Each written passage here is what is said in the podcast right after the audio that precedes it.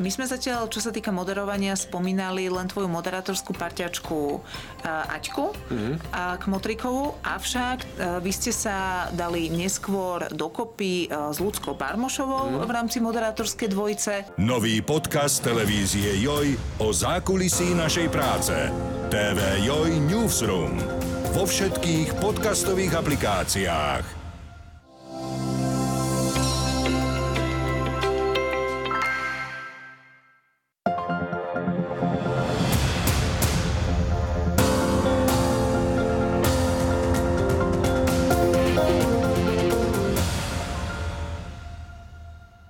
Schudnúť, zarobiť viac peňazí či prestať fajčiť? Prečo si vôbec ľudia dávajú už pomaly odpradávna novoročné predsadzatia? Aj o tom bude podcast 24 televízie Joj, tentokrát s Robertom Krause, neuropsychológom. Pekný deň, pán Krause. Dobrý deň. Moje meno je Nikol Richterová a som už reportérkou televízie Joj 5 rokov. Hneď prvá otázka na vás. Prečo si vôbec ľudia musia alebo chcú dávať novoročné predsadzatia? Aj napriek tomu, že ľudský mozog miluje stereotyp, tak máme radi zmenu, aj keď na prvé počutie a pohľad sa nám to nemusí zdať. Ale ľudia chcú viac zarábať peňazí, často chcú byť chudší, chcú sa mať lepšie a často si myslia, že keď si dajú novoročné predsavzatie alebo keď si to v rámci mozgovej štruktúry zaradia na pondelok, teda nový týždeň, nový mesiac, tak im to pomôže. Často je to taká vonkajšia forma motivácie, ktorá je určitým spôsobom aj spoločnosťou posúvaná dopredu a preto je pochopiteľné, že ľudia sa cítia motivovaní, zároveň vnímajú určitý spoločenský tlak, ale zároveň aj také spoločenské bezpečie, že nie len ja teraz idem robiť zmenu, ale aj druhí ľudia idú robiť zmenu a preto je to také akceptovateľnejšie a pre ľudský mozog aj jednoduchšie z počiatku na tom začať pracovať. Stále však platí, že nie je problém tú zmenu urobiť, ale najmä ju udržať. Nie je problém od nového roka začať viac športovať, ale aby sa to sú, stalo súčasťou našej identity. To znamená, aby sme športovali nie preto, lebo chceme schudnúť, alebo preto, lebo sa chceme mať lepšie, ale preto, že som športovec, tak vtedy je to o mnoho väčšia výzva. No a keď hovoríme o novoročných predsavzatiach, tak ľudia často si ich stanovia najmä kvôli tomu, lebo chcú určitú zmenu, ktorú vnímajú. Otázka však je, prečo si to nechávajú až na nový rok, ak je to iba kvôli tomu, že v tom vnímajú tú symboliku, môže im to napomôcť, ale často ten efekt nie je až tak viditeľný. Koľko im trvá takéto predsavzatie, lebo Česi majú krásny výraz, spomínali ste športovanie, volá sa to, že ledňáčci. Sú to ľudia, čo si nakúpia permanentky do fitness centier, vydrží im to koľko? Dva, tri týždne? No presne to závisí od systému odmien v mozgu.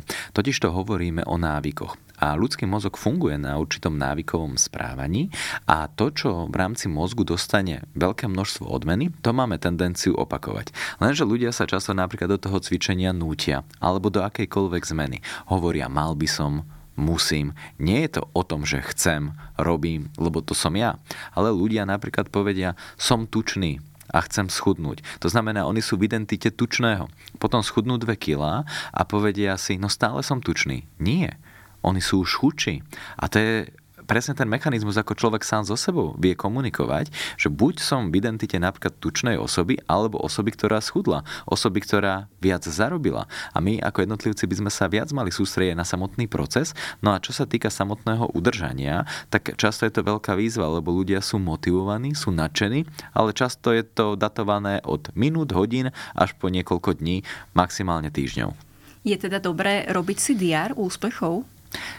Často je dôležité samozrejme aj zreflektovať to, čo sme už dosiahli. Môže to byť forma, áno, ako ste spomenuli, diára, úspechu alebo zapísania si veci, za ktoré som vďačný, ktoré sa mi už podarili.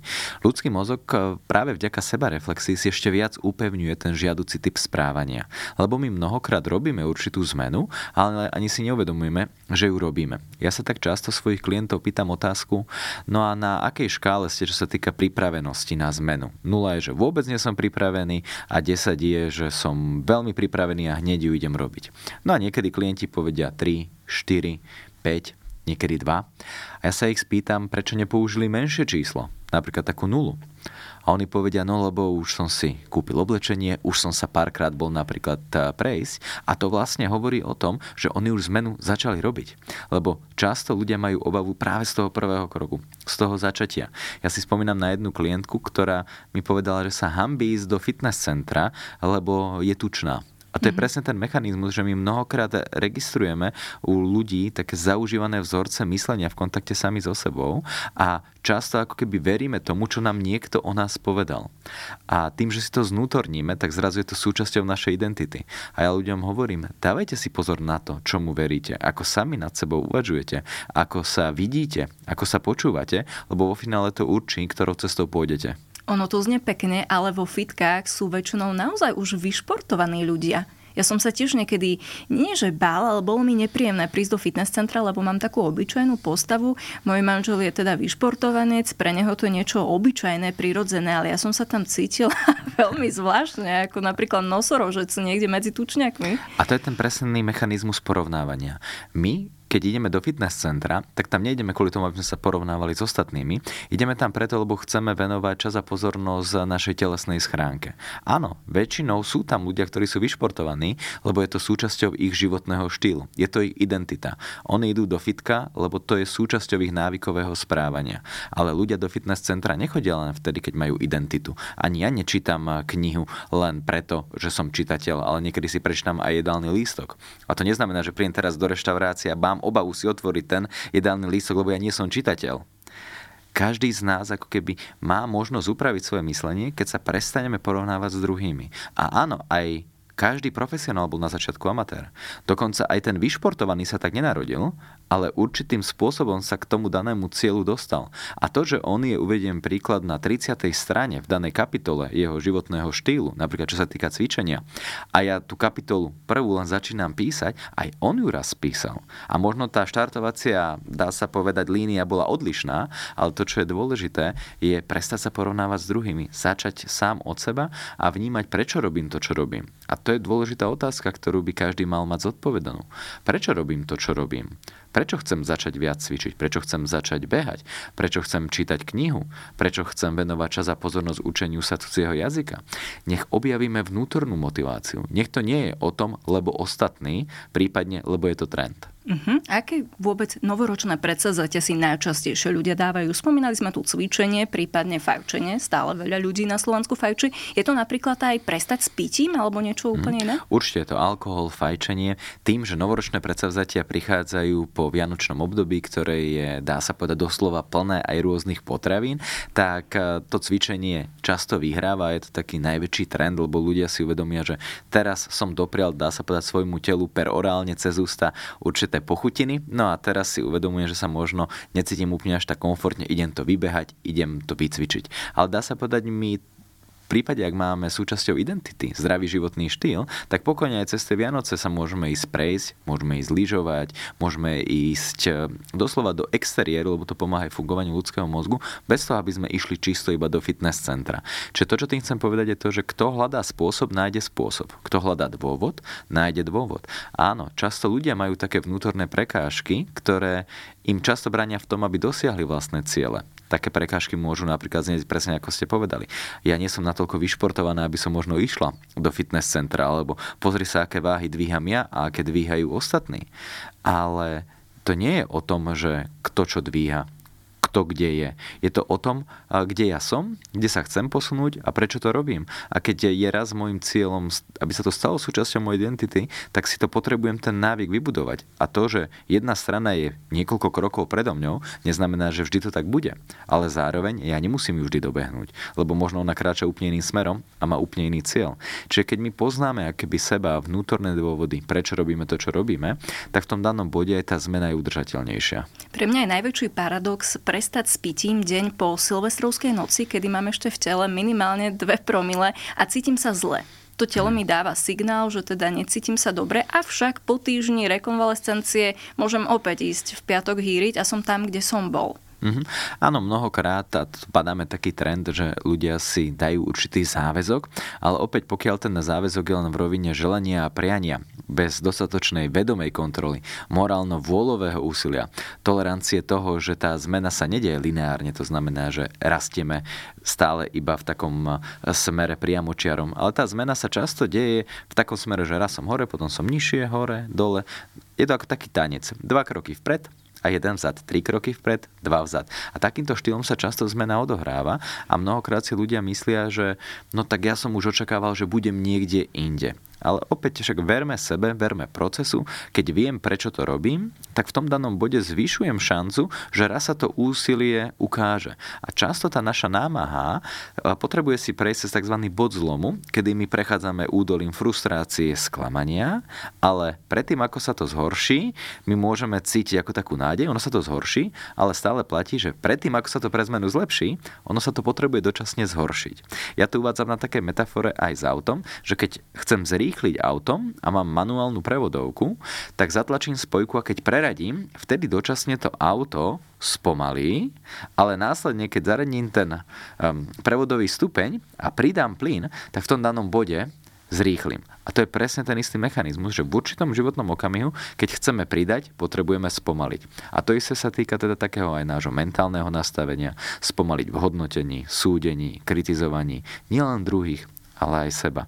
A začať viac pridávať v takomto chápaní, rešpekte, porozumeniu a doslova v tom, aby sme neplnili ciele druhých ľudí, ale aby sme poznali, prečo robíme to, čo robíme. Niekedy však ľudia, ako ste už spomínali príklad toho auta, zastanú pri tom spomalení a už nepokračujú ďalej, majú pocit zlíhania a potom sa cítia ešte viac smutný. Ako toto zlomiť? Ja to tiež uvádzam na jednoduché metafore, lebo tie metafory sú tak ľahko uchopiteľné a najmä s metaforami je ťažké nesúhlasiť.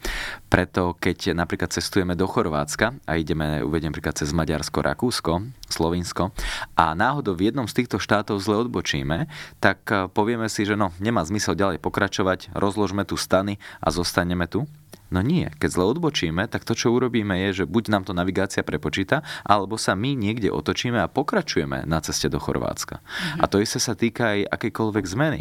Ľudia napríklad chcú prestať jesť e, koláče alebo sladkosti.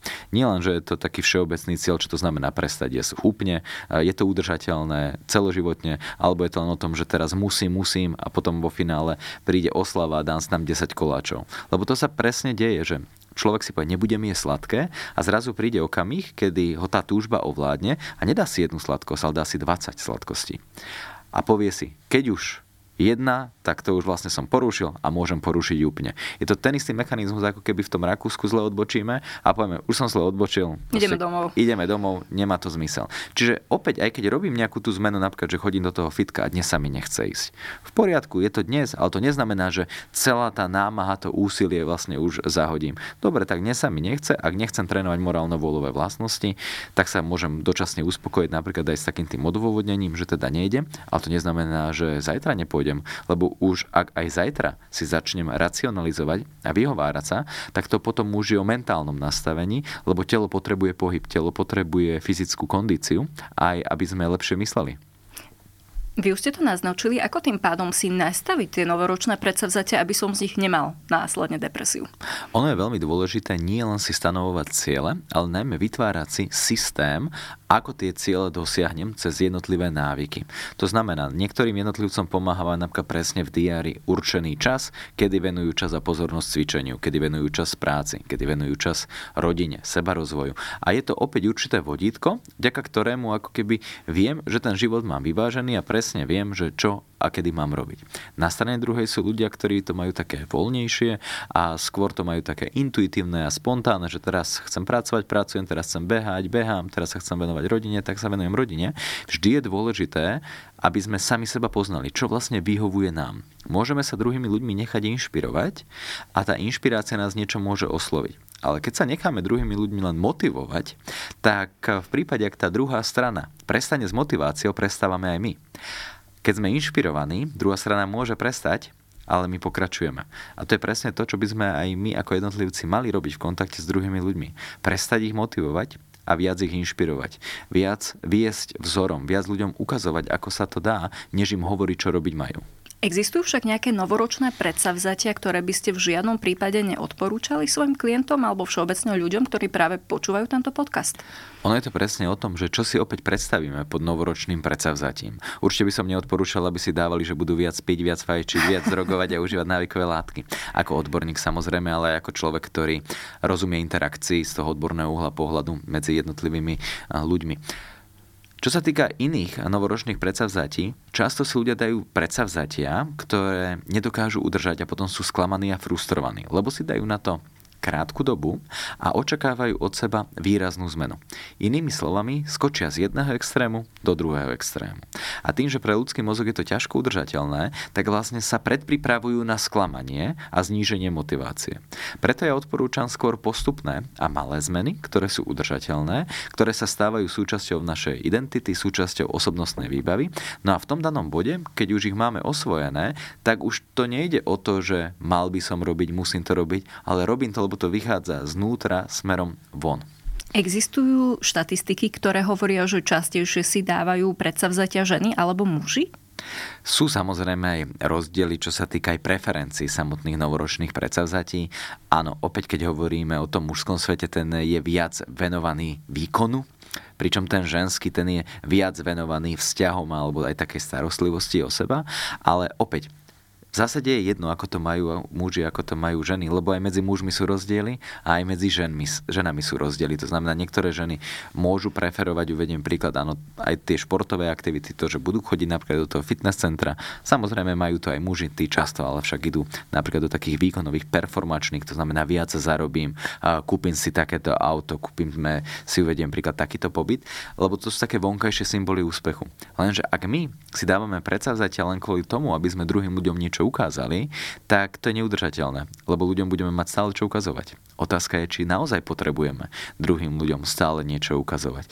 Lebo žijeme v dobe, a ja to aj tak pozorujem, ktorá praje symbolom úspechu, vonkajším symbolom úspechu, ktoré nás často robia vnútorne nešťastnými. Lebo stále sa má e, človek kam posunúť, vieme mať viac, vieme kúpiť viac, vieme dostať viac, zarobiť viac. Otázka je, či to naozaj vždy potrebujeme. Či niekedy nám fakt eh, by nestačilo iba také uvedomenie si vďačnosti a šťastia za to vlastne, čo už tu a teraz máme. Lebo mnohokrát, eh, keď sa vrátime v perspektíve minulosti, sme o tom snívali. A my, ako jednotlivci, v dnešnej dobe máme to, čo sme v minulosti chceli. Len my na to zabúdame lebo už chceme opäť niečo iné. A keď každý poslucháč si teraz položí otázku, čo z toho, čo som niekedy chcel, aktuálne mám, a dostane odpovede, tak to znamená, že sny sa plnia. Lenže my na tie splnené sny zabúdame, lebo stále iba snívame. Stále sme v budúcnosti a neužívame si tú prítomnosť. A presne to aj o novoročných predsavzatiach, že byť tu a teraz. To, čo dnes môžem povedať je, že dnes som bol cvičiť. Ja neviem povedať, že Uvediem príklad, či aj zajtra, každý jeden deň pôjdem. Môžem povedať, to je moja preferencia, to je moja túžba. Ale ak náhodou niečo do toho vstúpi, zvládnem to a opäť budem pokračovať. Lenže ľudia sa ako predprogramovávajú. To je také technické slovo skôr spojené s IT svetom. Áno, presne s IT svetom. Ale v rámci myslenia to predprogramovanie je opäť aké? No, určite sa do toho pustím, opäť to nezvládnem, už niekoľkokrát som to urobil, ale však tak či tak to zle dopadlo. A to je to predprogramovanie. Potom máme programovanie, ľudia sa v procese programujú. Nejde mi to, nezvládnem to, dávajú si nálepky, akí sú. A potom máme tretiu fázu, to je tzv. postprogramovanie. No presne to, dopadlo to presne ako som hovoril a ja si to nezaslúžim a ja si zaslúžim iba, aby som sa mal takto zle. A toto sú presne tie mechanizmy, ktoré ľudia často zabudajú ovládať a zabudajú na to, že vlastne oni sami sebe ubližujú. Druhý človek nám nemá ako ublížiť bez nášho súhlasu. Druhý človek nás nemá ako dať do pocitov menecenosti bez nášho súhlasu. My sme tí, ktorí dávajú súhlas vstupom informácií do nášho vedomia a do nášho podvedomia z hľadiska ako keby uloženia informácií. Nemáme možnosť ovplyvniť, čo nám kto povie. Máme možnosť ovplyvniť to, ako na to zareagujeme a či dáme súhlas tomu, aby sa to stalo súčasťou našej identity. Čiže mnohí aj tí tuční ľudia, ktorí často objektívne nie sú tuční, ale veria tomu, že sú tuční, tak veria tomu preto, lebo im to niekto povedal, oni dali súhlas a sotožnili sa s tým. A potom mnohokrát vidíme kult krásy, ideál krásy, rôzne psychiatrické diagnózy, často sme svedkami poruch príjmu potravy, lebo ten skreslený sebaobraz my tlačíme do popredia. Cez sociálne siete, cez rozhovor, pýtame sa ľudí, ako sa majú a často ako keby majú ľudia aj obavu povedať, že sa napríklad nemajú aktuálne dobre, že teraz prežívajú ťažké obdobie. Väčšinou povedia dobre. Hej, ale to nie je pocit, to je názor. Mm-hmm. Alebo povedia zle. Ale to tiež nie je pocit. To je názor, to je vnímanie, to je myšlienka. Veľmi skrátená. Čiže to, čo tým chcem povedať, je to, že keď sa naučíme byť v takom hlbšom kontakte sami so sebou, spoznáme sa, pochopíme sa, pomôžeme si, tak to novoročné predsavzatie si môžeme dať nielen na nový rok. To novoročné predsavzatie môžeme premenovať. Dnešné predsavzatie a v tom danom bode sami sebe dávame o mnoho širší repertoár na zmenu, ako keď sme viazaní na pondelok, prvý deň v mesiaci alebo nový rok. Ono to znie veľmi pekne v tej teoretickej rovine, avšak sú napríklad Slováci závislí, pretože on si predstaví, ne, nepodceňuj sa, neporovnávaj sa, ale po novom roku si kúpil sused nové auto, kolega som zistil, že má lepší plat a už to ide. Ako stále byť v tej svojej bubline spokojnosti? No to je presne to, že tá spokojnosť, ona neprichádza z vonkajšieho sveta, ona vychádza z vnútorného sveta. A to je presne to, že my si myslíme, že keď budeme mať to, čo majú druhý, druhý, tak budeme šťastní, lenže nerozumieme tomu mechanizmu, že šťastie to nie je nejaká vlastnosť, to je schopnosť. Šťastie je naše každodenné rozhodnutie. Šťastie nezávisí od veku, ale od nášho postoja. My sme tí, ktorí sa rozhodujú, ako sa máme. Áno, sused môže mať nové auto, tak mu ho doprajme. Lenže často závidíme. Závis je veľmi silná egosťažná emócia, ktorá nás klame v tom, že my si myslíme, že ten sused môže za to, že my to auto nemáme. Lenže ten sused môže za to, že on má to auto, ale s nami to nemá nič spoločné. A to je presne to, že namiesto toho, aby sme ľuďom dopriali, tak im závidíme. Namiesto toho, aby sme sa ľuďmi nechali inšpirovať, tak pre zmenu ich budeme hejtovať, kritizovať a zastavovať. Lenže opäť viac to hovorí o nás ako o nich. Je tak vôbec dobré dávať si tie novoročné predsazatia, nevykašľať sa na to? Ja odporúčam ľuďom, aby si vážili to, kde sú, aby tie predsavzatia, ktoré môžu už znieť tak záväzkoidne, lebo keď poviem predsavzám sa, tak môžem mať taký určitý tlak a nárok na seba samého, ale áno, ako keby usilovať sa o takú lepšiu verziu seba, byť väčšou pridanou hodnotou pre seba, pre ľudí okolo seba, tak to môže byť veľmi pekné tiež, ako keby predsavzatie, ktoré nemusíme viazať na nový rok. Ale áno, ja som rád, keď ľudia robia zmenu a túžia po zmene, som rád, keď ju udržia, najmä takú tú žiaducu zmenu, ale opäť my potrebujeme zažívať malé úspechy. No a niekedy je to novoročné predsavzatie nám dopraje malý úspech, aj keď niekedy potom môže prísť sklamanie, ale každý z nás potrebuje cítiť, že niečo, čo mi nešlo, mi už ide. No a otázka, či to udržím, tak to už je áno otázne a uvidíme v perspektíve času, ale aj tie malé odmeny nám v procese dávajú energiu i keď niekedy taký ten fatálny výsledok ktorý nie je, dá sa povedať, z vonkajšieho prostredia, ale my sa rozhodneme, že to je fatálny. My sa zastavíme. Tie činky neprestanú cvičiť. My prestaneme s nimi cvičiť. A tie topánky nie, že prestanú behať. My v nich prestaneme behať. A to je presne to, že to nie je o tom okolitom svete. Je to o nás. Jediný, kto nás v živote môže zastaviť, sme my. Jediný, kto nás v živote môže pohnúť, sme my. Prečo delegujeme stále moc a zodpovednosť druhým ľuďom? Zriekame sa veľkého privilégia kontrolovať a riadiť svoj život povedal Robert Krause, ktorý sa vyjadril pre JOJ24 ako spravodajský kanál v rámci podcastu. Ďakujem, že ste prijeli pozvanie. Ďakujem Veľa šťastia v novom roku, v Ďakujem, vašom ďalšom aj pracovnom pôsobení. My taktiež ďakujeme za pozornosť a onedlho sa vidíme opäť. Pekný deň.